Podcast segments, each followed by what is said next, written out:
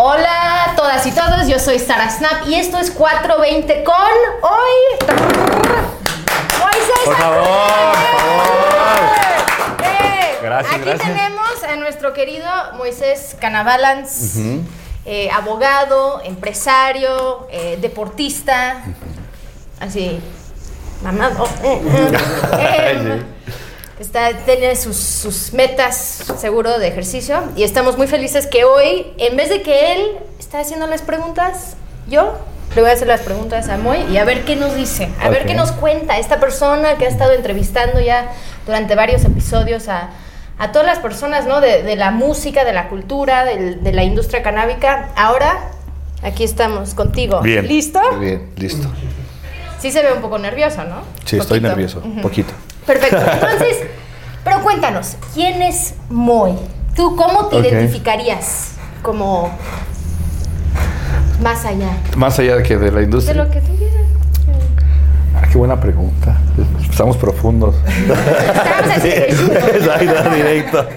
No, pues ¿cómo me identifico? Creo que eh, ahorita primero como padre, creo que sería ahorita lo que lo- el, el cambio más grande. Después creo que como podría decir hombre de familia, ¿sabes? Después creo que como empresario, ya un poquito más arriba que abogado. Ya, eso sí, después como abogado, cambiando, sí, está cambiando ya. Ya un poco ha ido cambiando la vida en estos años. Pero sí, o sea, básicamente eso. Y creo que dentro de la industria, en este punto, más que empresario, me siento activista. Ok. Eso es como que lo que más. Activista emprendedor. Activista emprendedor. Un tipo distinto de activista al que creo que estamos todos acostumbrados, ¿no? Ah, bueno, pues. Sí. ¿Y qué? Bueno, si quieres lo podemos dejar. O, ¿cómo es esa diferencia? ¿Activista en qué sentido entonces? Pues, o sea, tratar como de demostrar siempre otro otro lado de o, o- o romper esos estereotipos, ¿sabes? O sea, romper un poco con lo que piensan que es el consumidor. Entonces yo ahí desde que empecé con, con este tema de las redes sociales, porque ya realmente pues no usaba redes sociales, las empecé a usar para hablar de cannabis. O sea, de hecho mucha gente que me conoce a través de redes sociales no sabe realmente quién soy. Exacto. Porque ellos por realmente ven a este personaje, ¿no? Moisés Canabalans, que solo habla de mota, que a veces hace ejercicio, que de repente está en un evento, pero, pero eso fue a propósito, ¿no? O sea, realmente usé eso como un, pues sí, como una plataforma para poder comunicar esto, que este, hablo que fue 2018, que todavía no había tanto como hoy. Justamente estaba hablando ahí con, con Beto y con Mayra antes de entrar, que ahorita realmente pues ya hay mucha gente hablando de esto, ya realmente es, es está padre que haya más gente hablando, pero en el momento en el que yo empecé a hacerlo no había tanta gente. Entonces realmente mi manera de ser activista era como mostrar, a ver, ¿sabes? ¿Y tú sentías entonces que tu activismo es hacia la sociedad y intentar movilizar a esas personas a tener otra como otra visión de quiénes son las personas que usamos cannabis? Eh, eh, Yo creo que en parte sí. O sea, me, me llamaba mucho la atención porque durante mi vida académica pues he estado en escuelas como que son un poquito conservadoras. Estuve en la Universidad de Anáhuac, que son pues, legionarios. Estuve en el IPADE, que es como el Opus Dei. O sea, sabes, es como este tema. Y, y- y me topaba que muchos de, mis, de las personas que estaban ahí, de mis compañeros, realmente eh, como que dicen que lo aceptan, o sea, como que se sienten progresistas, pero muchos de ellos realmente no conviven o no saben realmente y al final tienen muchos prejuicios. Y yo me fui dando cuenta durante todo eso, durante todo ese tiempo en la escuela. Y realmente para mí fue muy divertido abiertamente hablar del tema. O sea, Como tú ibas a una fiesta y llevabas tu mota y abiertamente lo hacías. y no, solo a- y no solo en la fiesta, dentro de la escuela. Ok, o sea, yo yo en, en la maestría, que fue lo que estudié en la náhuac, eh, mi en administración, no en, en es un MBA, es Ajá. un máster es una maestría en negocios y administración Exacto. de empresas. Este, ahí en vez de entregar una tesis, entregas un business plan, un plan de negocios. Y mi plan de negocios fue de marihuana, fue de eh, cultivar marihuana medicinal en California. Creo que ya te había contado algo algo de eso. Pero no. Sí, inclusive este cuando el proyecto ya estaba por ahí por o sea, cuando ya lo habíamos trabajado, cuando ya lo íbamos a, a presentar al final, porque igual es como una como en la tesis tienes que presentar el proyecto. Cuando lo presentamos una semana antes nos dijeron así de, "Oye, todo bien y nos gusta y sabes, medicinal y todo eso, pero pues mejor cambia lo que son plantas de stevia, ¿no? o sea, déjalo todo como está, pero en vez de que sea marihuana, di que es stevia. Afortunadamente, pues una de las personas que yo conocí en la, en la maestría, este, que fue mi profesor de una materia que se llama Entorno Global de la Empresa, se volvió mi socio. Ah, él, actua- él actual- Él vio, la, él vio la posibilidad, la potencia. Yo, es que cuando yo regresé, de, o sea, con este proyecto, este proyecto era real. Este proyecto, yo, yo así es como inicié en este tema del emprendimiento canábico. Yo fui a California, me entrevisté con unas personas que andaban buscando dinero para levantar su proyecto de cultivo. Yo no tenía ni idea de cómo se levantaba dinero. Yo llevaba creo que seis meses en la maestría. Todo lo que había hecho antes estaba relacionado a mi carrera de derecho. Entonces, este, pues, cuando ellos me dieron este plan de negocio, yo regresé y él me estaba dando clase. Entonces fue la primera persona que yo le pude contar esto. Y le dije, Estoy oye, sí, esto, ¿qué piensas? ¿cómo lo podemos hacer? Y ahí estuvo, primero empezó como le caí bien, nos volvimos amigos, me empezó a coachear y terminamos de socios. Y al final fue por él que al final que me aprobaron hablar de marihuana Dentro, dentro de... de la náhuac. Eso fue, o sea, desde entonces y, y pues realmente siempre entre los comentarios, entre las participaciones en clase y todo eso, yo siempre hacía saber. A propósito, digo un poquito como o, a- haciendo uso de la voz, de mi voz, pues diciendo que, a ver, o sea, hay más cosas, ¿no? O sea, hay otras cosas, porque eh, como que de repente salía el comentario, ¿no? O sea, no, es que el marihuano, no, es que seguro está Pacheco, es que seguro está así, yo así, oye, ¿qué onda? sí, sí, sí. ¿Qué piensas, no? Entonces sí, sí fue, sí fue como muy divertido estar dentro de este, dentro de este grupo de personas. Al final terminé haciendo muy buenos amigos y creo que por lo menos la gente que estuvo cerca de mí sí logré cambiar como la óptica que tenían a- a- hacia esto. O sea, porque yo me daba cuenta que gente muy preparada, o sea, gente muy culta, gente muy inteligente, gente que está dirigiendo empresas a cientos o miles de personas, no tenían idea. Sí. O sea, realmente no sabían lo que era, ¿no? O sea, les Más tenías bien que explicar. dentro de un estigma y miedo y traen eso. Y, y- y me acuerdo que hasta que me preguntaban, ¿y cómo se ve? O sea, ¿cómo luce? ¿Cómo, cómo, se, ¿Cómo se consume? ¿Cómo la pone? ¿En serio? Y la verdad es que yo les quité a varios su virginidad. Ahí en, en estos grupos. Es yo también. eso eso. Em, ¿Y tú cultivas? ¿Tienes plantitas? Eh, no. No. Hon- honestamente es como... Es sí, mucho trabajo también. Es mucho trabajo, honestamente sí. es mucho trabajo. Creo que yo, yo siento que la parte del cultivo va a ser para las personas que actualmente ya cuidan plantas, o que les gusta, o que tienen sus plantitas y todo eso, porque realmente sí requiere como tiempo, vocación, ganas, Sí. varias cositas, no, no, no, no es cosa fácil. No, no es cosa fácil. Yo siempre he dicho que el autocultivo no puede ser lo único porque no tienes el tiempo, el clima o yo a veces nada más tengo plantas por adorno, ¿no? Igual Para que yo, todo- todas Sí. mis plantas que han visto ahí que luego he subido han sido de adorno. Nunca Sí, y es como para que cuando vengan tus amigos de la maestría, ellos Sí. ven, ah, esa es la mala María o La algo así, ¿no? Te hacen esas preguntas. Y seguro todos esos amigos ahora pues quieren comprar productos. y- sí, no y, no, y no solo eso, también ya realmente ellos cambian un poquito su visión de eso, la, la manera en la que tratan el tema, lo- en sus empresas, en sus grupos, en sus familias, en todo eso realmente, porque siento que a veces, y, y creo que es algo que aún sucede, eh, como estos espacios, desafortunadamente siento que todavía están muy como en el nicho de los consumidores. Sí. Entonces como que siento que a veces la información se recicla y queda dentro de la misma, dentro del mismo grupo. O sea, la idea de salir a estos, a, a esto, a estos, a estos sectores o a estos grupos diferentes se vuelve más interesante porque ellos son los que realmente tienen que escuchar esto. Porque ellos son los que no saben, ellos son los que tienen las, pues sí, como los prejuicios y todo eso. Las dos partes son importantes porque por un lado tienes a los consumidores donde tú les hablas de higienes de consumo, de buenos hábitos, de las cosas que tendrían ellos que pues tomar en consideración para pues tener una buena experiencia en su consumo, para no hacer daño a su salud, para todas estas cosas así es una parte muy importante. Pero creo que también existe otra esta otra parte que también es muy importante donde tú educas a las personas que no son consumidoras. Sí. O sea, que realmente, que no solamente exista esta tolerancia, ¿no? Como ellos le quieren decir, sino más bien como esta normalización. O sea, que, que prenderte un porro sea tan normal como abrir una chela. O sea, porque el otro día estaba escuchando, o, no sé si en un podcast, o en, no sé, veía que, que el alcohol es la única droga donde tú te tienes que justificar para no consumirla. Exacto. Pero ¿por qué no vas a tomar en la fiesta? Eh, Sí, Exacto. no, en Ah, serio, es y no, un una nada más, exacto, está, Sí. está raro, ¿no? Y, y hablas de una droga que, pues, ha matado no sé cuántas personas, eh, está asociada con muchos problemas de salud, o sea, más allá de los fisiológicos, mentales, familias, Sociedad. etcétera, sociales, todo.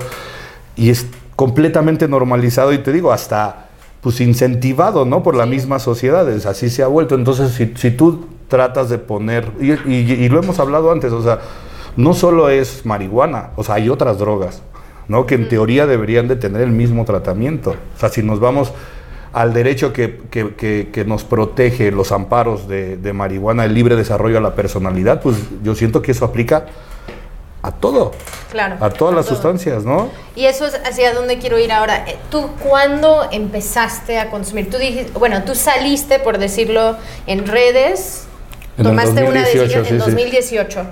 ¿Cuándo empezaste a consumir y, y entonces cómo fue ese cambio a, Yo a salir del closet psicoactivo? Eh, pero fue, fue como para mí fue muy natural también, o sea, como no... Pero ¿con quién empezaste a consumir? con mis compañeros del gimnasio y del fútbol americano, cuando Ah, estaba en la universidad, en la UNAM, que es otra cosa, ¿no? O sea, de verdad, sí, yo estudié Otra- Derecho en la UNAM, sí. ahí. Sí.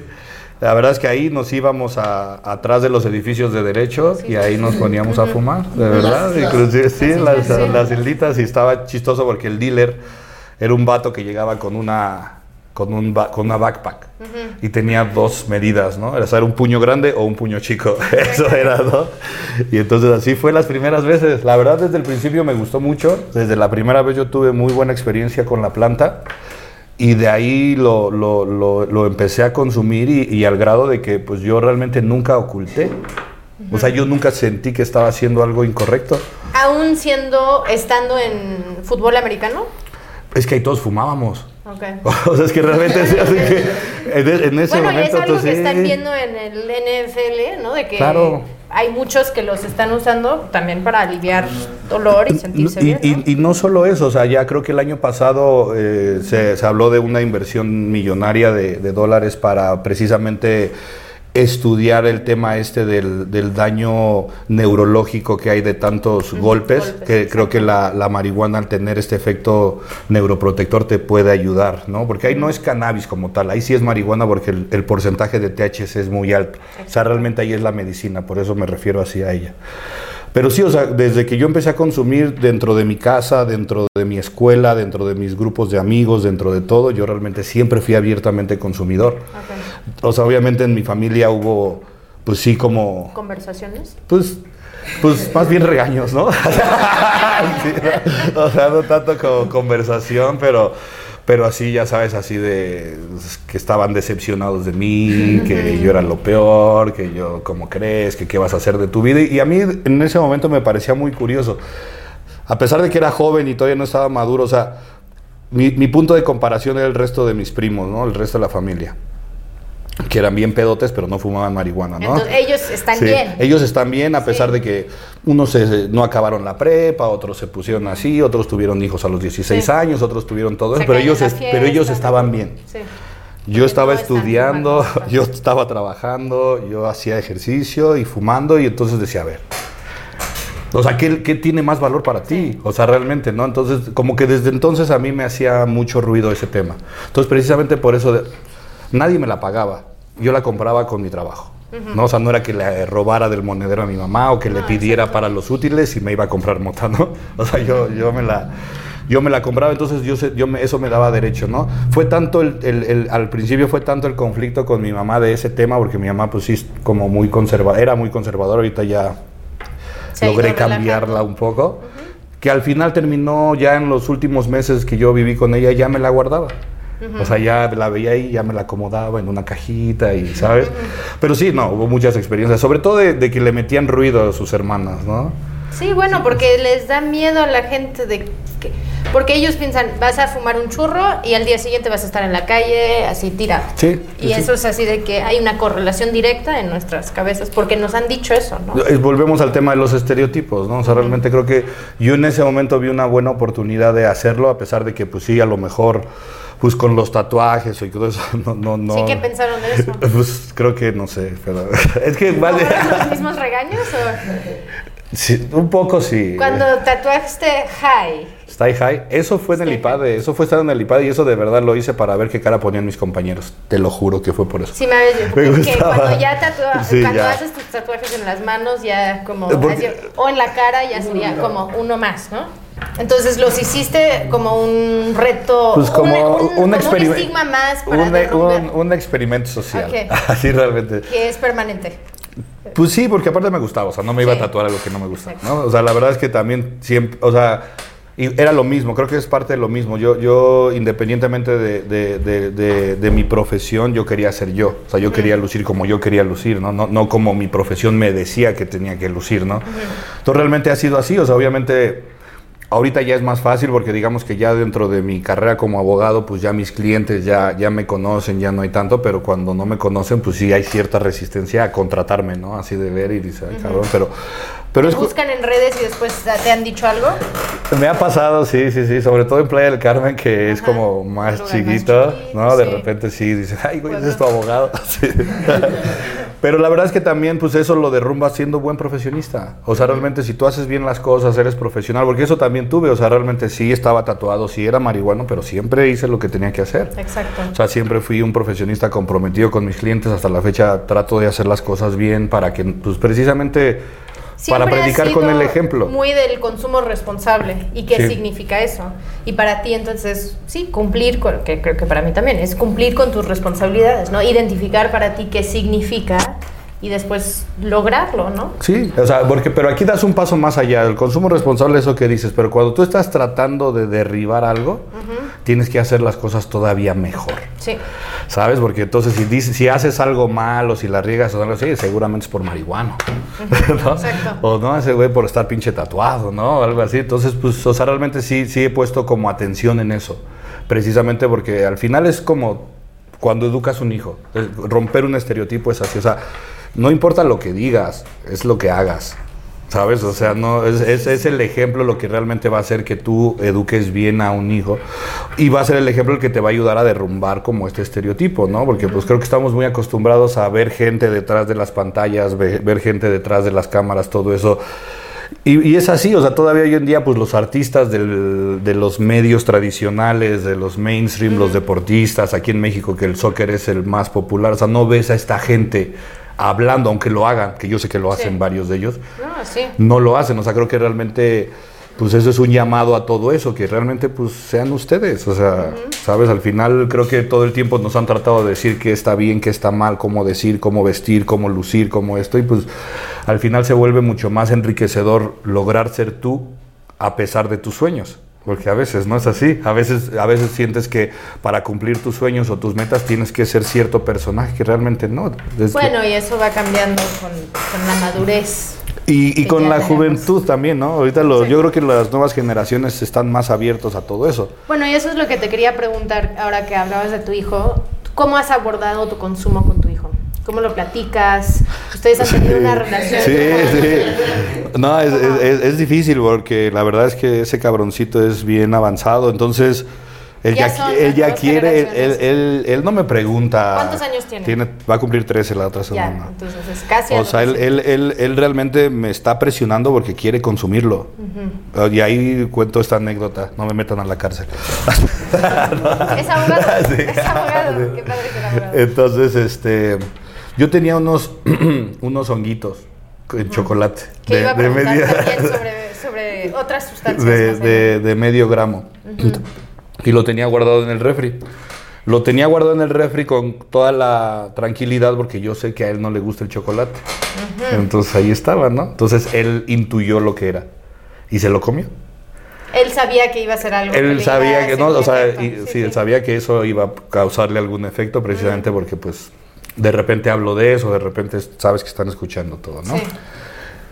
Entonces pues yo regreso a la casa y él este yo empecé a consumir, eso es verdad, yo empecé a consumir psilocibina, tanto en chocolate como en microdosis por el tema de la concentración. Era justamente cuando yo estaba en la escuela, me estaba costando mucho trabajo poner atención en clase porque luego estás pensando en el trabajo, luego estás pensando en esto y entonces no estás ahí. Entonces yo, yo lo empecé a tomar como alternativa para estar ahí.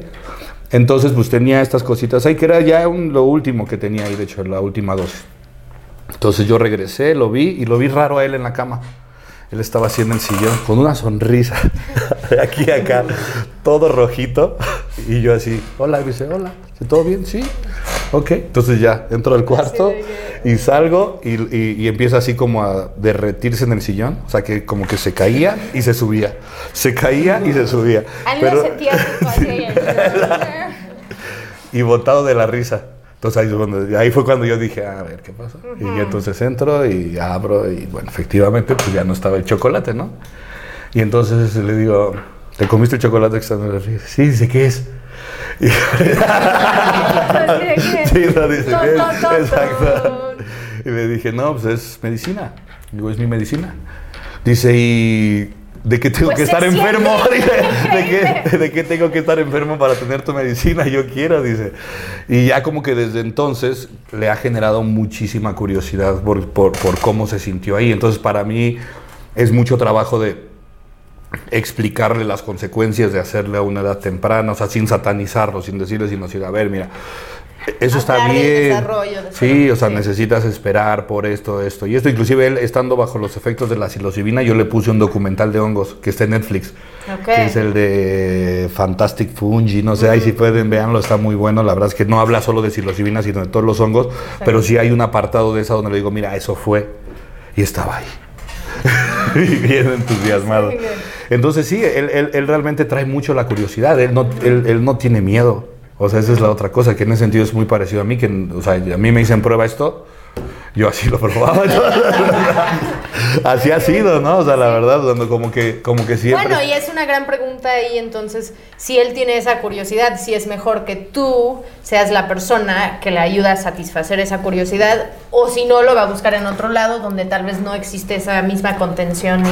Eh, eh, Eso Y es es justo, conversación, eso es justo, es, supongo. es mucho la conversación así, decirle, mira, yo lo quiero hacer contigo cuando sea el momento, yo esto, pero mira, existen estos riesgos, no me gustaría que pasaras por esto, yo empecé a hacerlo a cierta edad, yo no lo empecé a hacer a tu edad, y esa es la verdad, o sea, yo a su edad, pues, para mí, sí, a los 13 años era, ay, no, marihuana, ¿no? ¿Cómo crees? Porque pues, donde yo vivía, los marihuanos eran los ladrones, los marihuanos eran los teporochos, los marihuanos eran esos, ¿sabes? Entonces, realmente, no, ahí sí, no, yo perdí el miedo a eso ya cuando me hice más Cuando grandecita. Acaba a los 18, Sí. 19. Yo a los, hacia los 12 nos estamos como intentando dis- desmayar para poder sentir como así. Y eso es donde uno dice, es que como seres humanos, sí estábamos siempre buscando como alterar nuestras conciencias y... Como animales, o sea, porque de hecho los Sí. animales lo hacen, ¿no? Buscan Sí. eso. Bueno, y algo alguien una vez me dijo, bueno, también podrías, sé que no, tal vez solo has tenido plantas como de decoración, pero que él mismo cultiva su planta y fuma su propia planta y ahí te ganas por lo menos nueve meses. ¿no? Así Sí, que O sea, aquí digo, hay unas semillas, hijo. Vamos a ver qué puedes hacer. la, la- la ventaja que ahorita tengo es que la, la escuela donde está, la verdad es que son niños como, pues, no como él, o sea, un poquito más relajaditos. ¿no? Entonces no, no, No eh, no hay aún. tanta, como no, no, no creo que ahorita haya una influencia externa que lo pueda llevar hacia eso, ¿no? Tú eres. Y yo, yo en este momento soy, y estoy tratando de que así lo sea, y te digo, todo eso a través del ejemplo, ¿no? O sea, de que realmente de ganarme su respeto, de ganarme todas estas cosas, no exigiéndoselo, ¿no? Sino, pues a través del amor, de la comprensión de estas cosas, que, que al final, pues, se dice fácil, pero es un pedo. La verdad, porque hay, hay Digo, no he veces- llegado a la adolescencia con mis hijos, pero, Pero sí, no, cuando, imagino. cuando están ahí, hay veces que les quieres romper su madre. Sí, sí, sí. no, bueno, esto es entonces, donde hay dos cosas. Uno dice, no, es que uno tiene que querer Sí. esto, porque si no, así de que ser papá, ser mamá es una chinga total. Y si tú no tienes ese amor para acompañar la chinga, Requiere- claro, entiendes por qué la gente le pega a sus hijos le hacen daño, porque es una frustración. Claro, y, no- y, y- y no les puedes prohibir nada, o sea, al final del día les, les, les puedes aconsejar, porque en el momento en el que se los prohíbas, como tú dices, van a pasar dos cosas. Por un lado, si, si, si piensan como mi hijo, pues le va a dar más curiosidad. Exacto. Porque está prohibido, ¿no? Y por otro lado, pues al no ser tú, va a buscarlo afuera. O sea, porque Exacto. ahorita realmente es muy fácil. O sea, nos- para es nosotros... más fácil sí. para ellos que para nosotros. Es que es, o sea, es mucho más fácil, definitivamente. Pero pues cuando nosotros teníamos inquietud, ¿dónde preguntabas? Ahora en internet puedes prácticamente Ah, no, pedir cualquier cosa. Buscar Y eso es cualquier donde, cosa. a veces como piden pastillas y les llega cualquier cosa. Entonces, eh, eh, estoy tratando mucho de, de que él entienda los riesgos, de educarlo al respecto, ¿sabes? De decirle, a ver, mira, es que hay unas cosas que sí, hay otras cosas que no, tienes que cuidarte, o sea, y, y trato en ese sentido de hablarle mucho de amor propio. O sea, decirle, a ver, tú, tú tienes que amarte lo suficiente para cuando tú vayas a consumir algo, sepas lo que le va a hacer a tu cuerpo. O sea, porque a veces le metes cosas que a lo mejor te pueden estar envenenando, que es muchas veces lo que pasa, ¿no? Sí. Y más ahora con la crisis esta del fentanilo y de todas estas cosas que se meten cosas que de verdad ponen en riesgo No su vida, ¿no? De verdad, sí, o sea, sí. La, la vida está en riesgo, la salud está en riesgo, entonces, pues tratar, digo, obviamente es un día a día porque pues de repente ven aquí, ven allá. Yo sí consumo, no al lado de él, pero pues él estando en la sala y yo me salgo la- al balcón a hacerlo. Sí, de repente ve que me como un, un comestible, todo eso, y cada vez que lo hago, el güey me dice, ¿ya te echaste tu porrito? sí, le digo. Ahí "Sí, viene ahí juzgando, así de sí, sí, ya te echaste tu porrito, pero le digo, pues sí, o sea, realmente le digo, y le explico, ¿no? Le digo, para mí es como una copa de vino, para mí es Sí. algo así, es, es eso. Y sí, seguro todos los papás en su escuela están haciendo eso. sí. No, espérate, que ahorita en la escuela, ¿Cómo Entonces eso? eso no, no me han llamado porque él sabe que yo tengo esta empresa de cannabis, ¿no? O sea, él realmente, por más que yo le he tratado de explicar que realmente pues estamos yendo sobre las fibras y el alimento, no sobre la parte recreativa ni medicinal, pues como que no sé, a él a veces le parece cool que yo vendo cannabis, ¿no? Dice. Bueno, es que él así la escuela.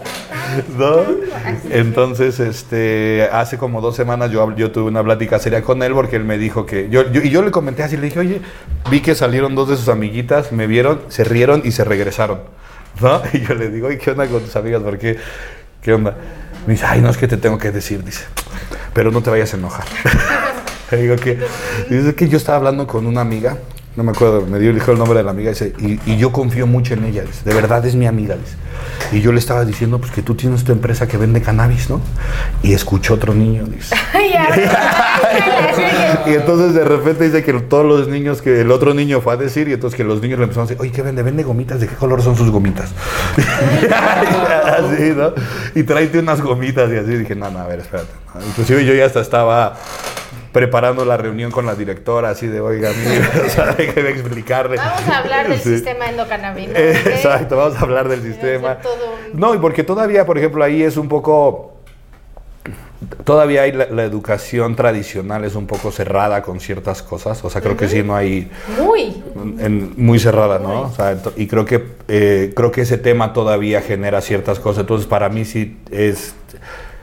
e- Esa, esa parte, si bien en su escuela lo saben, o sea, como no, s- no entienden bien, no preguntan y a veces es las partes donde mi imagen personal no ayuda mucho. Bueno, porque si fueras sí. eh, en otro rubro en esta industria que en general es ilegal, Ujú. pensarían otras cosas y por eso no preguntarían tampoco. Ah, exacto. ¿No? Bueno, No estarían pues, como, mejor no. Mejor no preguntamos, ¿no? Bueno, sí, pero, pero bueno, o sea, realmente sí, pues yo creo que más que nada es, es comunicación, es, es, es mucha, mucha paciencia, ¿sabes? Mucha comprensión, es, es realmente, y creo que pues, pues si bien nada está garantizado, pero tienes mayor posibilidad de que más adelante cuando él decida hacerlo por primera vez, pues lo haga contigo, que a mí me encantaría. Que eso es lo O que sea, a mí me encantaría sí. que de verdad cuando él tenga la edad, cuando él tenga lo- la, la madurez, cuando esté listo, a mí me encantaría que su primer porro sea conmigo. Porque aparte yo le dije, güey, no vas a conseguir la mota que yo te puedo dar. o sea, no, no, sí.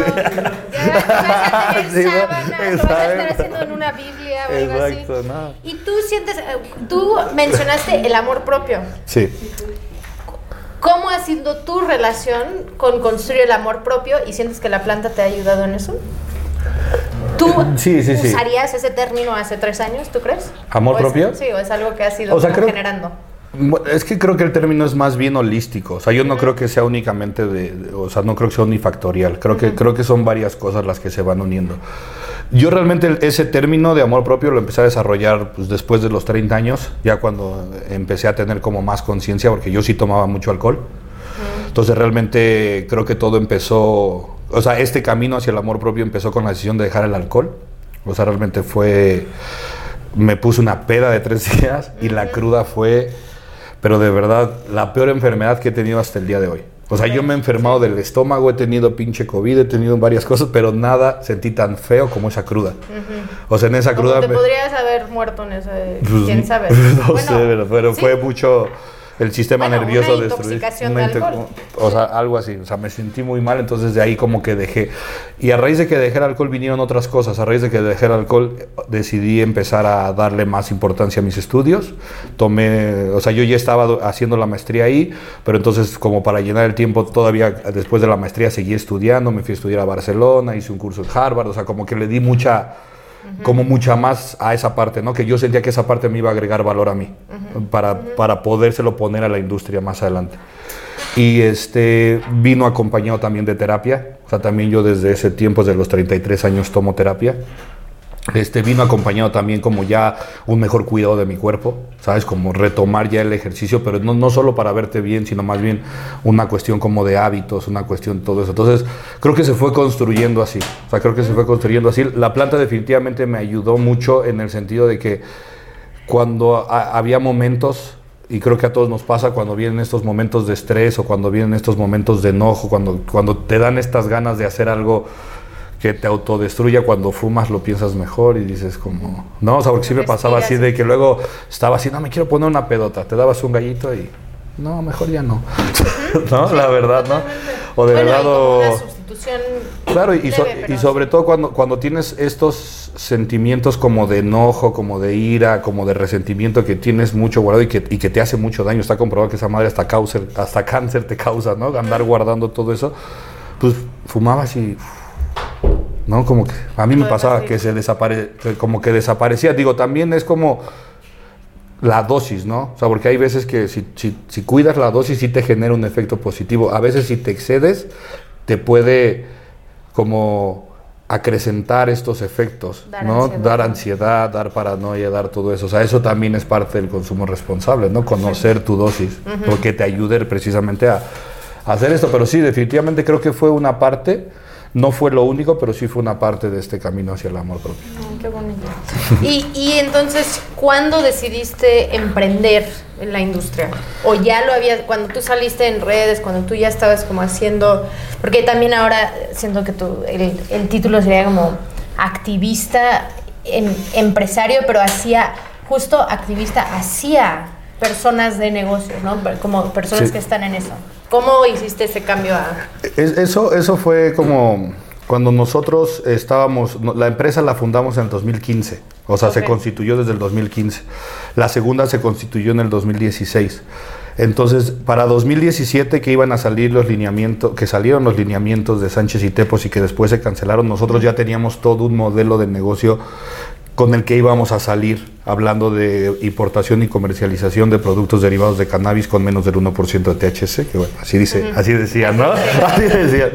Entonces nosotros y una de las partes que nosotros traíamos de la mano con ese proyecto era una inversión fuerte en comunicación.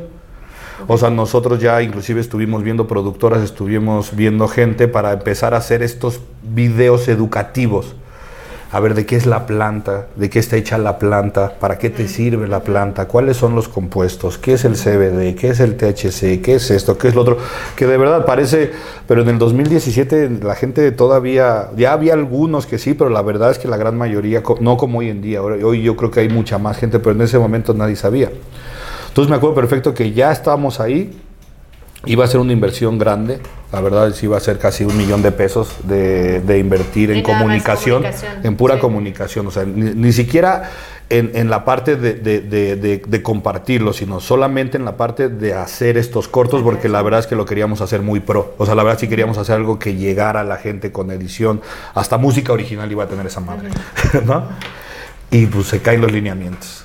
Entonces, a ustedes no les tocó uno de esos permisos que... a nosotros no, estábamos en proceso. Ok, Y gracias a Dios no salió.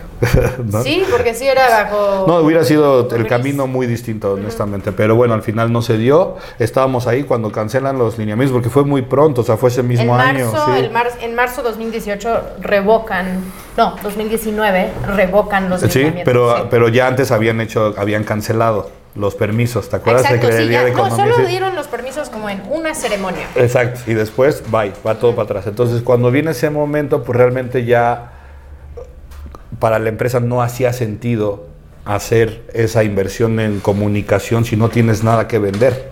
Ajá, ¿no? O sea, a lo sí. mejor algo, a, algo a, a- a un plazo más largo, o a lo mejor si fuéramos una empresa grande que tuviéramos mucho dinero, pues podría ser, empezamos a hacer y ya después vemos, ¿no?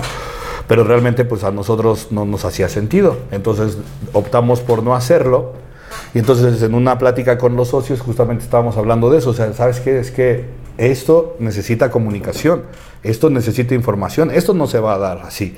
O sea, porque mucha gente piensa, no, cannabis legal, ok, güey, todas Bueno, las sí. filas, todo, eh, o sea, la verdad es que no era así, no era así en, en ese entonces, no es así No es así ahora. Entonces, pues dije, hay, hay que meterle ahí. Entonces, justamente ya para ese momento que estoy hablando de 2018, pues ya habíamos hecho un recorrido por Europa, por Colombia, por Estados Unidos, por varios lugares en diferentes expos, diferentes convenciones, hablando con mucha gente. O sea, ya teníamos como una base muy interesante de información. Y uno de mis socios me dice, ¿y por qué no empiezas tú a hablar?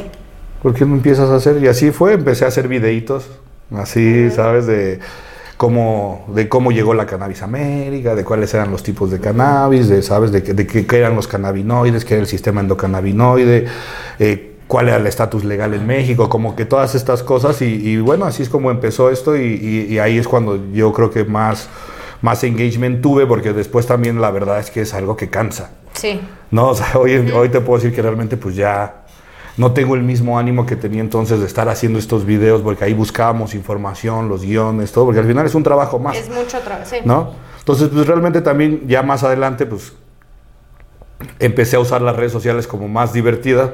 Que fumaba un porro y salía ahí fumando, ahí haciendo ejercicio. Y de repente me empezaron a relacionar con el ejercicio. Inclusive cuando a mí me invitaban a hacer como pláticas de ejercicio, les decía, güey, pues yo no soy entrenador. no, le pues sí, yo no soy nutriólogo. Le digo, yo te puedo hablar desde mi experiencia. Le digo, pero realmente yo, como darte un consejo, una recomendación, algo así, pues no, No, no, no, estudié sí, eso. No, estudié eso, ¿no? Entonces por eso sí, al principio me costaba un poquito de trabajo y, y- y me costaba trabajo hablar de eso.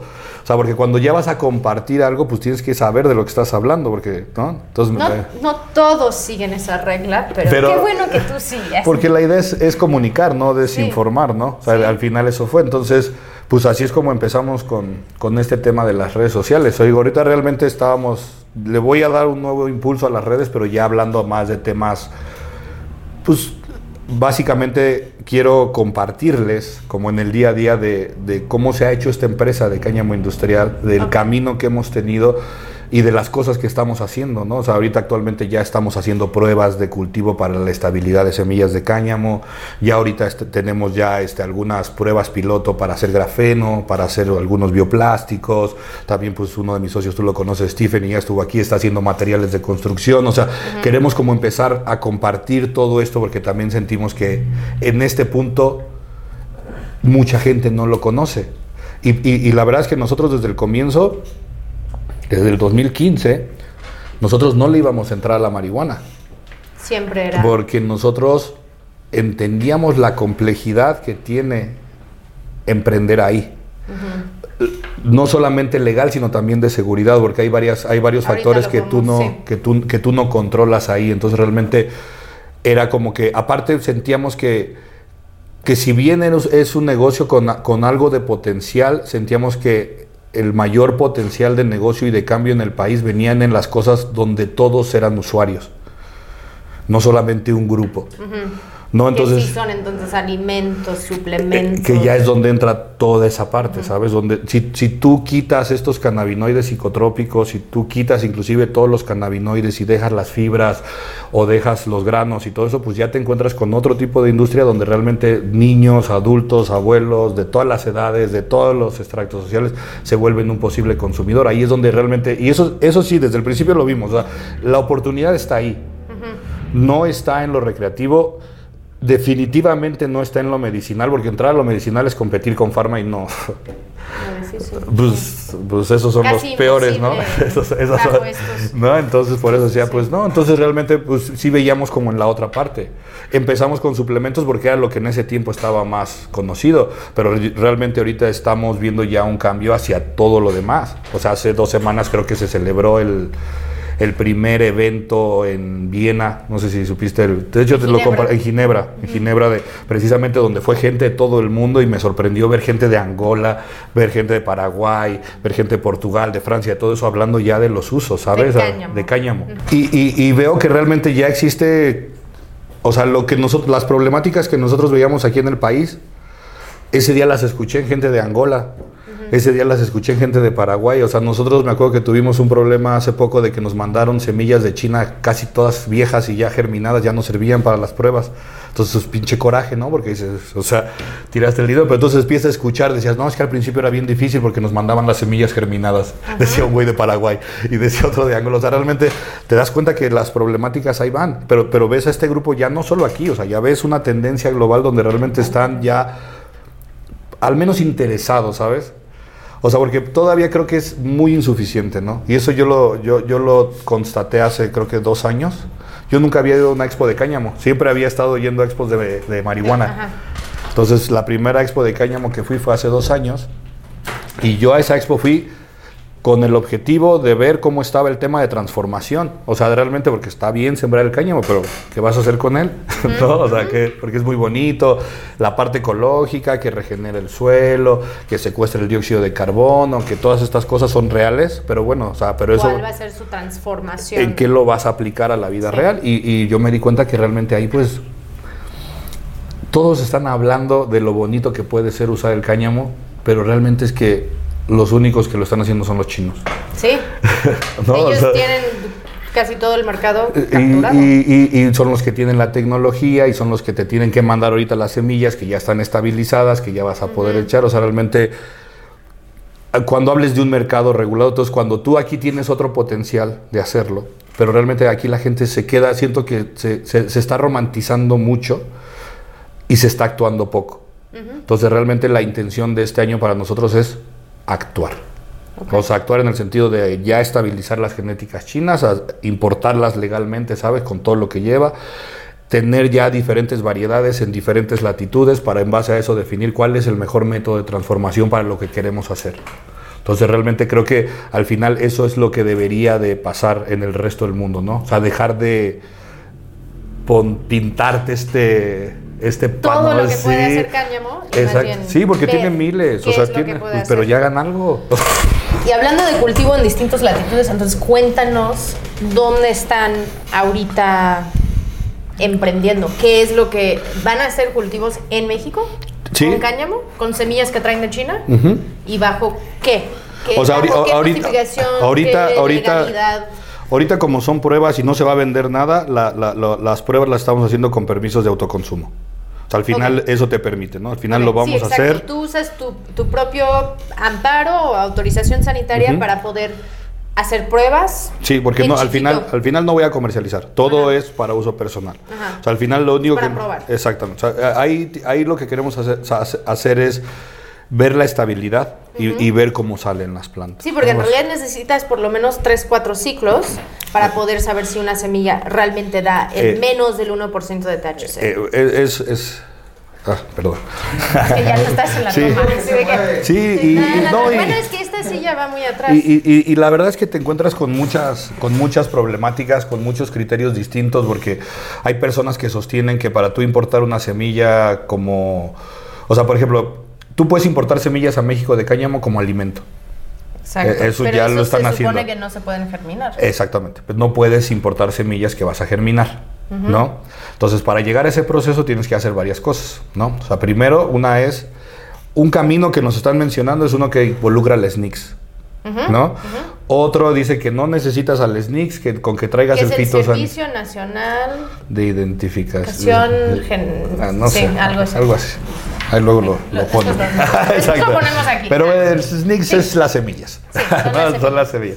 Otros dicen que no es necesaria esa parte, que con que tú presentes un fitosanitario y presentes, sabes, como todo Del- traducido. del país de origen. Del país de origen y todo eso, pues ya en base a eso, como, como hay una fracción arancelaria, podrías hacerlo, ¿no? Ajá. Inclusive hay gente que ha importado, que ahorita que se está importando cáñamo facturado, o sea, de manera legal, con pedimento aduanal y todo, se está importando cáñamo, pero como fibra, Como fibra. como fibra, sí, sí se ha hecho. Ya se ha hecho. De hecho, Stephen importó 15 toneladas hace unos años. Y facturó en el SAT y todo, o sea, todo. Para hacer tabiques Sí. para hacer materiales de construcción, o sea, porque al final se vuelve un poquito más amigable en cuestión de regulación cuando tú entras a estas cosas que no son suplementos, ¿no? Porque aparte creo que ahorita el tema... Cuando no van a ser de consumo humano, por decirlo así. O sea, porque por ejemplo con el tema de alimentos tampoco tienes tantas restricciones. Cuando es un alimento no pasas por la COFEPRIS, pasas por la COFEPRIS cuando es un suplemento. Exacto. Pero cuando es un alimento no, dependiendo si es grado humano, si es de grado animal, pero Porque realmente... entonces ustedes sí están utilizando vacíos legales, por decirlo, para poder encontrar cómo se puede hacer eso. Y esto es donde la creatividad es muy importante. Es que creo que mientras no haya una mientras legal. mientras no tengas una ley que te regule todo, esta es la manera. Sí, y sí. así es como ha funcionado y al menos tú sabes que aquí en México así ha sido. O sea, lo que tenemos hoy en México no ha sido por voluntad política o porque el Congreso escribió una ley, sino a través de estos vacíos legales o a través de estos, de estos litigios estratégicos que, que en un principio te permitieron el autoconsumo, que después ya como empresa te permiten la importación, la siembra, eh, transformación y comercialización de productos derivados con menos del 1%, que también ya existen estos. Y Pero bueno, no bajo el reglamento de cannabis medicinal. Tú lo haces Sí, no, no, no. Es que es el, el- reglamento en realidad es para empresas farmacéuticas. Ese es el- ese- esa es la cosa, o sea, el reglamento de el reglamento medicinal también, pues tú, tú has visto que ni siquiera está no se ha podido ejecutar, todavía Exacto. no tienes medicinas eh, en Anaquel precisamente porque la manera en la que lo hicieron, pues se lo dejaron en las manos a, la, a la farma. Pero aún así este reglamento se dio por las madres que estuvieron luchando, Sí, por ¿sabes? Margarita Por, por Margarita. Porque ella por- llevó el caso a la Suprema Corte y ahí tenían que sacar el reglamento. A. Volvemos a lo mismo, es, Sí. es por cuestión otra vez de ciudadanos luchando por sus derechos, haciendo litigios, ocupando vacíos legales, porque al final es, es eso, o sea, en, en este, en este punto donde estás, en el cáñamo, y es algo que a mí me gusta compartir mucho, si toda la gente empieza a sacar estos amparos donde ya te permite la siembra, la transformación y la comercialización, y sobre todo si te sales del tema de cannabinoides, porque en el tema de cannabinoides sí o sí vas a tener a la COFEPRIS. O sea, Porque no hay- ellos están bajo la Ley General eh, de Salud. Ajá, ellos van a regular esa parte, Ajá. sí o sí. Fibras. Fibras, textiles y, esos, no. esa, esa parte es una oportunidad más grande en, en este momento y creo que mucha gente no lo está viendo. Pero si muchas empresas en México lo empiezan a hacer, pues vas a crear una industria sin ley. ¿No? O sea, y lo más chistoso es una industria legal sin ley. O sea, porque de marihuana hay una industria. No hay ley, pero hay una industria, ¿no? Exacto. El legacy le dicen, ¿no? Pues sí, El ¿no? legado, sí, El sí, legado. Pero eh, hablando de cáñamo, tú puedes crear una industria legal, aunque no tengas ley, porque todos van a, te- todos van a estar haciendo, digamos, lo que le- le- les han permitido, los derechos que, que han ganado. Que es ampararte para poder comercializar. Sí, o sea, eso es un paso, o sea, son muchas cosas alrededor, ¿sabes? O sea, para, para, para, el, para el momento en el que nosotros podamos poner ya la primera semilla con el amparo de la empresa, ya en ese momento nosotros, ya, ya, ya pasaron meses, ya pasaron años donde usamos otros recursos legales para hacer las pruebas. ¿no? Otros recursos legales para hacer la importación de la semilla, porque al final volvemos a lo mismo, eso, eso sí lo tienes que hacer. O sea, porque tú no vas a poder sembrar si no, si no tienes, digamos, la trazabilidad de eso, ¿no? Exacto. Para que tú puedas poner eso ahí, porque al final vas a estar vigilado. O sea, porque al final es cáñamo, pero es cannabis. Entonces hay veces que todavía no entienden, entonces van a tener que estar ahí. Y esa conversación la vas a tener que tener Con la autoridad. y con las todos sus niveles. con, con la autoridad y con Y la otra autoridad.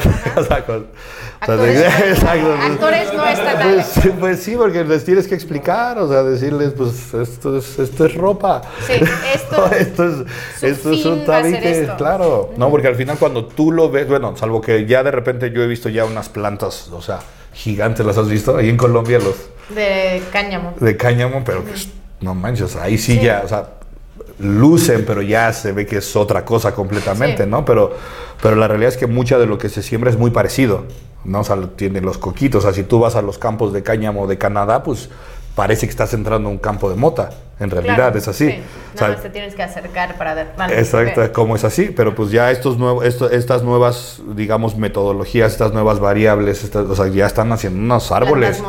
Pues sí, son unos árboles, ¿no? Que árboles que se ponen como árboles en cuatro o cinco meses, o sea.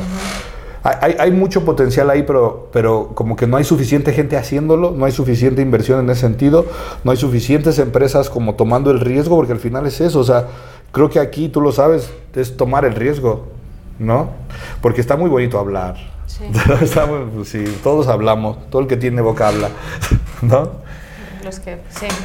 Y, y entonces ustedes, ¿esto lo estás haciendo desde H-Gron o desde Canavalens? Como, ¿Desde dónde están haciendo No, estas- es una marca que pertenece a otra empresa. Este, no, este tema es completamente de. Ahorita realmente es- estamos como divididos en tres, ¿no? Por un lado tenemos la parte del- de los suplementos, ¿sabes? Que es lo que ya han visto que es están- ustedes traen estos bajo suplementos. Esto sí, está- están en ese proceso regulatorio, porque también es... Todo es un camino. Es un camino, ¿sabes? Este, tenemos este, tenemos un cosmético, tenemos otro producto que por ahí va a salir muy pronto. El, el cosmético ese sí ya viene al 100 con el pedimento de la, del- de la materia prima, trae todo el tema de los avisos de funcionamiento de los productos, trae todo la NOM del etiquetado, que al final es lo que te va a pedir la ley para, para los cosméticos, ese muy pronto va a salir. Y los demás realmente no los vamos a sacar hasta que haya una ley, que, que realmente te diga las reglas porque es muy costoso y es, Sí. es, es mucho rollo para tener tantas ahí, ¿no? Mejor poco a poco. Un cosmético, un suplemento y con eso pruebas, ¿no?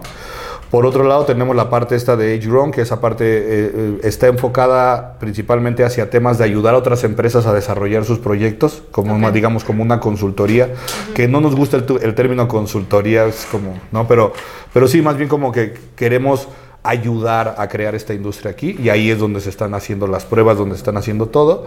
Y la última parte fue la, la sociedad que hicimos con HPS. HPS es la empresa canadiense más vieja que está comercializando eh, semillas de cáñamo, ya sea en grano, ya sea en harina, ya sea en aceite, ya sea todo. De hecho, ellos fueron los primeros que importaron a México. Ellos fueron los primeros proveedores de Jorge. Ah, es lo que iba a preguntar, si ellos eran los de Ahorita ya no, pero Ah, el, ya el no, primero fue el Jorge Treviño. Y HPS, digamos, realmente es, es- es una sociedad entre, un- entre la empresa mexicana y la empresa canadiense para empezar a atender a los clientes que tiene HPS en Latinoamérica y empezar a crear aquí la industria local, por así decirlo, ¿no? O sea que de realmente... cáñamo. Es de tú decías, semillas. Yo, nos- nosotros nos vamos a enfocar en fibras, alimentos y textiles. Textiles no, Ah, bueno, pero lo ok. perdón, sí, o sea, eso es lo que Fibras mencioné. y alimentos. Fibras y alimentos. Y con eso, ¿a qué industria le vendes eso? ¿O al mundo? Bueno, los alimentos, pues ya sea, a- a- es- ahorita actualmente estamos buscando empresas que están haciendo alimento para, para animales, o sea, es- es- eh, tiene mucho potencial ahí. Mucho. Eh, es también, muy alto en proteína. Sí, es, es, es una- es un superalimento, es muy completo, tiene todos los macros.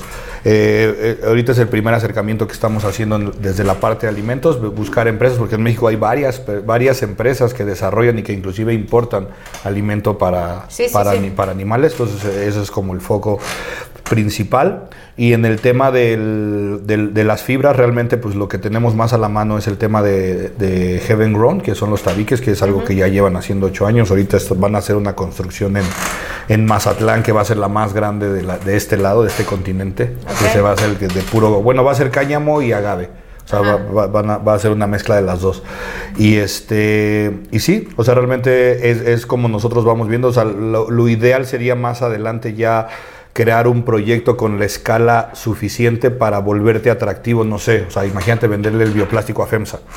¿Cuánto Sí, sí. necesitas? Ah, no, eso es el, el sueño que siempre he pensado, así de que tú necesitas que una industria como FEMSA o como Pemex Alguien diga, así. nosotros ya no vamos a comprar tubos de plástico o botellas de plástico, todo va a ser de cáñamo. Sí, es- es- o como es- Legos, que luego- Legos dijo que todos También. sus Legos van a ser de cáñamo. Esta- o sea, es- Necesitas que las industrias hagan esa transición para crear la demanda para que... Claro, y, pero para tú llegar, a- Escalar, pero, ¿no? pero para tú llegar a ese punto necesitas hacerlo primero, o Sí. sea, sabes, hacer tus pruebas, hacer tus corridas financieras para saber exactamente cuánto tienes que hacer o cuál es el tamaño que tú tienes que tener para que sea rentable para ellos. Porque ellos solamente te van, por mucho que tú, Sí. que sea muy Por la bonito la, responsabilidad parte, sí, sí, y sí. todo eso no les Sí. importa Tú tienes que llegarle con algo que les cueste o lo mismo O o, menos. menos. Por si tú les llegas con algo que les cueste un poco más, no lo no van, a, lo van a tomar. Sí, y eso es lo difícil cuando, y también en las regulaciones, y es algo que siempre hemos como intentado frenar, es que no, a la industria canábica, si algún día existe realmente como de forma plena, eh, no puedes exigir algo que no exiges a otras industrias, porque entonces estás creando muchas barreras. Entonces es como, ah, bueno, tú puedes, puedes hacerlo, pero todos los empaques tienen que ser biodegradables, bla, bla, bla, anti niños, etc. Más bien necesitamos abrirlo para que sea algo donde hasta en algún momento que el gobierno podría subsidiar algún esfuerzo para poder escalar estas empresas, ¿no? Y tú o que otras comunidades también podrían participar. Que de hecho esa es la idea, o sea, realmente la, la idea que se tiene es darle eso a las comunidades, ¿sabes? O sea, ir a las comunidades con las semillas. Que ellos no encuentran esas semillas, porque eh, desde años me han dicho es que yo, ¿dónde puedo Exacto. Tú te comprar semillas de cáñamo para hacer pruebas en mi propia comunidad? Tú, tú te acercas con las comunidades, les das las semillas, les fijas un precio justo por, por lo que van a cosechar, ¿sabes? Para que también salgan beneficiadas y así, o sea, eso, es un modelo donde puedes ayudar a toda la cadena. Sí. Empezando por las comunidades, que realmente va a ser donde, pues, podrías tener un impacto interesante. Sí, totalmente. Y cuando, para llegar un poquito al chisme de qué es lo que, qué es lo que no te gusta o que cambiarías de cómo es la industria actual. Uy. Necesitamos otro episodio. Ah. Em, o sea, realmente. hay muchas cosas buenas. Sí, sí, sí. Creo que, creo que en general en toda la industria veo un poco la falta de responsabilidad de ciertos actores por, por generar dinero a costa de, ¿sabes? De, la salud o de, o de, montarse en esta moda, ¿sabes? Que realmente...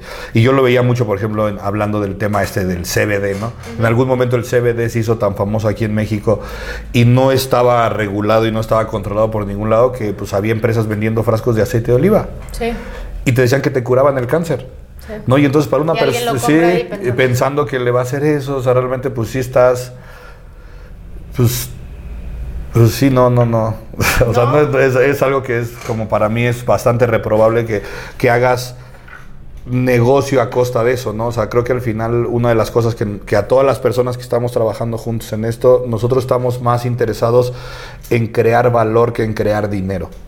¿Sabes? Sentimos que el dinero viene de la mano de la creación de valor y no al revés. Cuando tú creas dinero no necesariamente creas valor. Y toda esta gente estaba solamente preocupada por hacer dinero a costa de lo que sea. Digo, y estamos hablando de, la industria canábica, pero eso es en todo. O sea, creo que al final pasa en todo, ¿no? Pero creo que aquí al no haber una regulación, pues se hacía algo mucho más sencillo de hacer. ¿Sabes? Entonces creo que principalmente eso, ¿no? O sea, lucrar a costa de la salud, a costa de la fe, a costa de las cosas, se me hace algo que no, yo una vez vi una empresa que está, bueno, un despacho de abogados que estaban cobrando más para los amparos para uso medicinal que para el uso recreativo y era como, pero ¿cómo? Así de que vas a lucrar con alguien que, que lo necesita. viene en una desesperación para buscar ese apoyo. Sí, totalmente. Y entonces, yo ahora, cuando cuando tú piensas, tú dijiste, este va a ser el año, y para los que no habían visto el episodio donde, donde que hicimos hace unos años, eh, Moisés y yo tenemos el mismo cumpleaños. Sí. Cumplimos 40 años hace, un, mes, unos meses. Em, entonces, cuando tú piensas en este año, y, y mi reflexión para mí, cumplir 40 era como yo puedo recordar los últimos 20 años como con cierta claridad, ¿no? De 20 a 40, pues sí sabes qué es lo que sucedió y qué lograste y qué no. Y, entonces pensar en los siguientes 20 años y cómo, cómo lo visualizas, cómo quieres que sea tu vida, cómo quieres que sea como el desarrollo. No tenemos que ir a 20 años, podemos pensar en este año o en los siguientes, ¿no? Ahora que yo, yo, yo creo que este año hay una muy alta posibilidad de que se siembre la primera semilla de cáñamo ya con fines de comercialización. ¿Sabes? O sea, ahí hay, un, hay una empresa canadiense que tiene filial aquí en México que, ya ganó este amparo desde hace un par de años, pero se está, se está, eh, está teniendo muchas barreras porque su objetivo son los cannabinoides. Entonces realmente volvemos a lo mismo, todo lo que tiene ahí está en manos de Cofepris. O sea, ellos están esperando por Cofepris para que les dé ciertas reglas. Que pues están un poquito ahí, pero probablemente... ellos querían hacer bebidas. Ellos hacen. Sí, es lo que hacen. Ellos hacen, sí. Entonces realmente, pero al final... Querían pues, hacerlos aquí en México y poder comercializar. Eh, o sea, tenían varias, varias posibilidades, pero definitivamente la, principal era el uso de cannabinoides. O sea, entonces realmente, y por la manera en la que hicieron su, su estrategia legal, pues sí involucraba mucho a la COFEPRIS, ¿no? Para, para este tema. Entonces se, se volvió un poco pues difícil de ejecutar, ¿no? Porque están todavía en esa parte. Entonces, pero, pero, ya sé que están yendo bastante bien y probablemente ellos lo hagan. Y si no, pues yo, yo también tengo mucha esperanza que nosotros este año podamos hacerlo hacia el final de año, ya poner la primera semilla en un campo de cáñamo para ya, o sea, un campo de cáñamo mexicano, que ya, ya hay algunos, tú sabes. Hay algunos campos de cáñamo, sí, pero... Y más de cáñamo risueño, pero...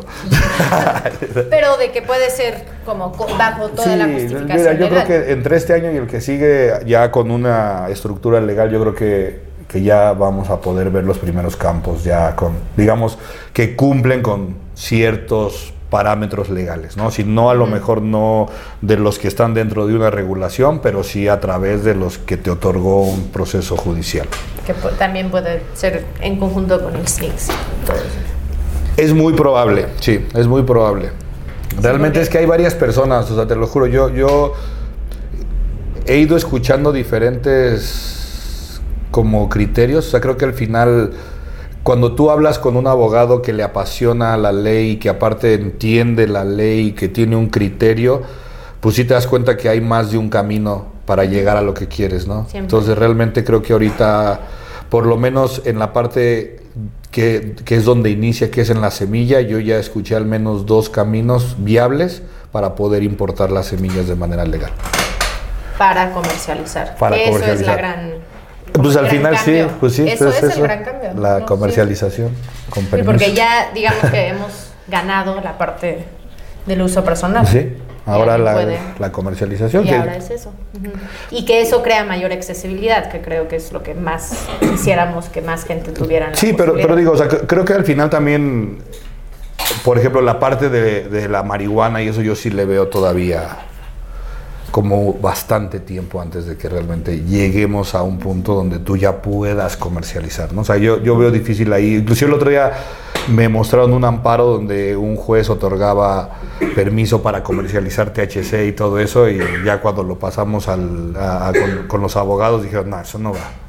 O sea, sí te lo dio el juez, pero no hay manera que, que eso lo puedas Que ejecutar. tú puedes utilizar eso sí, para poder. pues sí, para poder comercializar, porque hay como que hay muchas leyes en contra de eso, ¿sabes? Entonces, Más bien eh, tendrías que impugnar para llegar a la Suprema Corte y seguir y seguir ahí. Pero en entonces un sí. proceso más largo. Y no lo veían viable, honestamente. Pero digo, o sea, realmente creo que pues es en todo el mundo. O sea, México, o sea, México se está quedando atrás, por ejemplo, Tailandia. No manches. Tailandia, no, aprobaron una ley y ahora O están sea, como sí, pum, pum, pum. pero ya tiene hasta una tienda de cookies. Sí. Y hace cinco años te era pena de muerte, o sea, que sí. No, hicieron un cambio Sí. y ellos más bien vieron la oportunidad y más en la región y ahora están con mucho. Ahora lo que he escuchado es que la gente de otros países asiáticos que van a Tailandia, cuando tú regresas te están haciendo antidopings cuando regresas. ¿De Tailandia? Así de que a Singapur.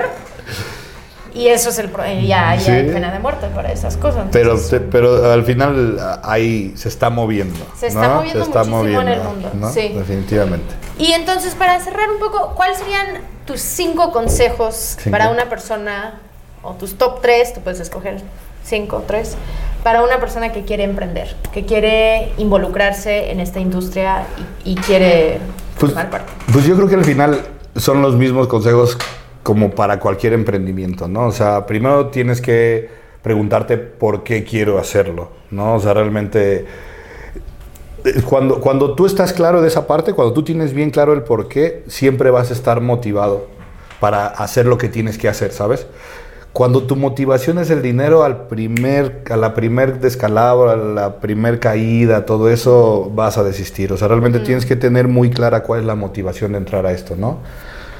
Eso es lo, lo primero. Y, y- y decir, o sea, y no puede ser el dinero lo que te motive, porque realmente, o sea, no va, no va a generarte ese. Entonces, tienes que pensar en el valor, en, en qué es esto que voy a hacer, cómo va a ser mejor el mundo, o a cierto sector, o a ciertos, o sea, eh, para mí es, es esa parte, ¿no? Lo, lo principal, el por qué. El segundo es la, con quién lo vas a hacer. O sea, la gente que va a estar a tu alrededor, la gente que te va a ayudar a hacerlo, porque de verdad la gente puede ser o un gran apoyo o pueden ser los que te lleven a, ¿sabes? A, a no cumplirlo, ¿no? O sea, Sí. de, de- de quién te rodeas y, y creo que al final la última sería cómo lo voy a hacer. O sea, ese, ya estoy claro lo que voy a hacer, ya estoy claro qué equipo voy a tener, ahora cómo lo voy a hacer. Y ahí principal, lo, lo- lo- lo que nosotros veía- veíamos como principal es qué me hace diferente a las demás personas que quieren hacer lo mismo que yo. O sea, tratar de, de tener esa parte clara y tratar de esa parte comunicarla. ¿Sabes? A ver, yo soy diferente por esto, porque al final del día creo que eso es lo que, lo que, lo que hace que las empresas sean rentables, los diferenciadores. Digo, obviamente aparte de las buenas prácticas y todas esas cosas, eso que, que viene de la mano, ¿no? Pero, pero quienes destacan son las que son distintas, Sí. las que te ofrecen algo distinto, las que te dan un valor distinto. Sí, algo que a mí me gusta de los productos de Canabalance es que en el gotero te dice, te tiene cuánto cuánto estás tomando. Entonces no son como que tú puedes ver, ah, son 25 miligramos, Sí, son sí, sí. 50, son 75. Y eso te ayuda. Para mí, esos productos es como, para darle a una persona, ellos van a saber. Entonces, y eso son cosas chiquitas que uno puede hacer, pero donde tú facilitas la vida Sí. a una persona para entender y no es así de que Eh, seis eh, gotitas. Y mira, por ejemplo, hablando de Canabalance, ¿sabes? Y digo, va a sonar un poco triste, pero ¿cuál nosotros, cuál tú crees que es lo que nosotros pensamos que es el mayor diferenciador?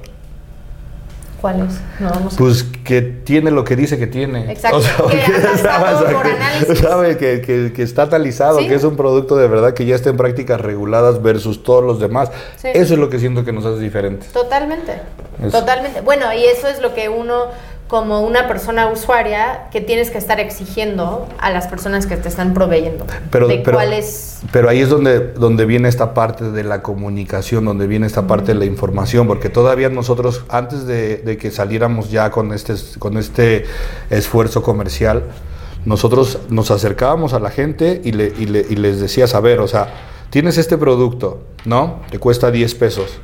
Tiene todas las pruebas de laboratorio, de materia prima, está hecho en un laboratorio con buenas prácticas de manufactura de suplementos, tienes, tienes este examen de laboratorio de producto terminado. O sea, tienes todo lo que, lo que la ley te permitiría, lo que la ley te pediría en caso de que esto fuera legal, ¿no? Te cuesta 10 pesos. Aquí tienes otro. Casi, casi la etiqueta la imprimieron en una impresora de la casa. ¿Sabes? Exacto, ¿no? Sí. Dice que tiene 10 mil miligramos ¿no? de CBD y te cuesta 8 pesos. Aunque no logras, la gente compra el barato. La- la- desde nosotros... Esa es la educación Eso es un poco la educación y, y- y también llegar al punto donde, donde todos se den cuenta que realmente estos productos en realidad son baratos. Hacerlos no cuesta mucho dinero. O sea, porque ahorita, por ejemplo, eh, hablar de del aceite full spectrum está inundado Estados Unidos, o sea, l- Sí. lo- les está No, costando los- más venderlo Sí. que almacenarlo.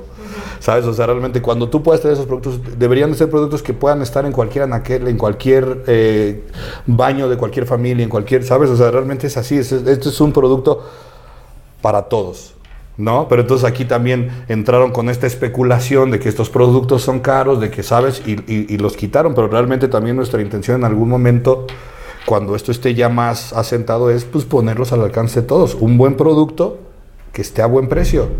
Ahí ya tienes dos, porque al final lo que, has, la- eh, lo que más motiva la compra de este tipo de productos es el precio. Sí. Y cuando es nuestra salud, que deberíamos estar valorando. Pero está, está chistoso, más. ¿no? Porque en otras cosas no les importa. Pero eso es también donde, por ejemplo, nosotros como personas que así fuman y consumen, hay un momento cuando tú decides, bueno, yo sí voy a gastar un poquito más en la flor que compro porque lo estoy fumando y quiero saber que, que me voy a sentir bien y que, ¿no? que, que pasa por mis estándares de calidad. Pero eso es como un tema, siento que uno de madurez y uno de que tú puedes. Y tú decides, yo compro una buena botella de tequila, si voy a tomar tequila, pues debería hacer lo mismo con la mota que estoy fumando. Definitivamente. Pero aquí estamos en la madurez, ¿no? ¿Hay algo que nos gustaría dejar como... Pues nada, primero agradecerte que, que, que- que ahora estuviste del otro lado aquí en, en esto, que, que siempre has estado ahí como vocera en todos los foros, desde estos foros hasta la ONU, todo, de verdad. Reconocer tu trabajo y, y a la banda, pues consuman responsable. ¿No? Aquí, ¿dónde te pueden seguir en redes? ¿Dónde Sí. te pueden seguir a, A ti? mí. A nosotros síganos en Zona 420 MX. Eso. Sí. Y a ti, por favor. Arroba Ah, Sarasnap. Ok. Sí. Y a mí en arroba Moisés Canabalans. Eso. Moisés guion bajo Canabalans. Muchas gracias. Nos vemos en la siguiente. Son las vida en 4.20 equilibrio. con... El Moy. Gracias.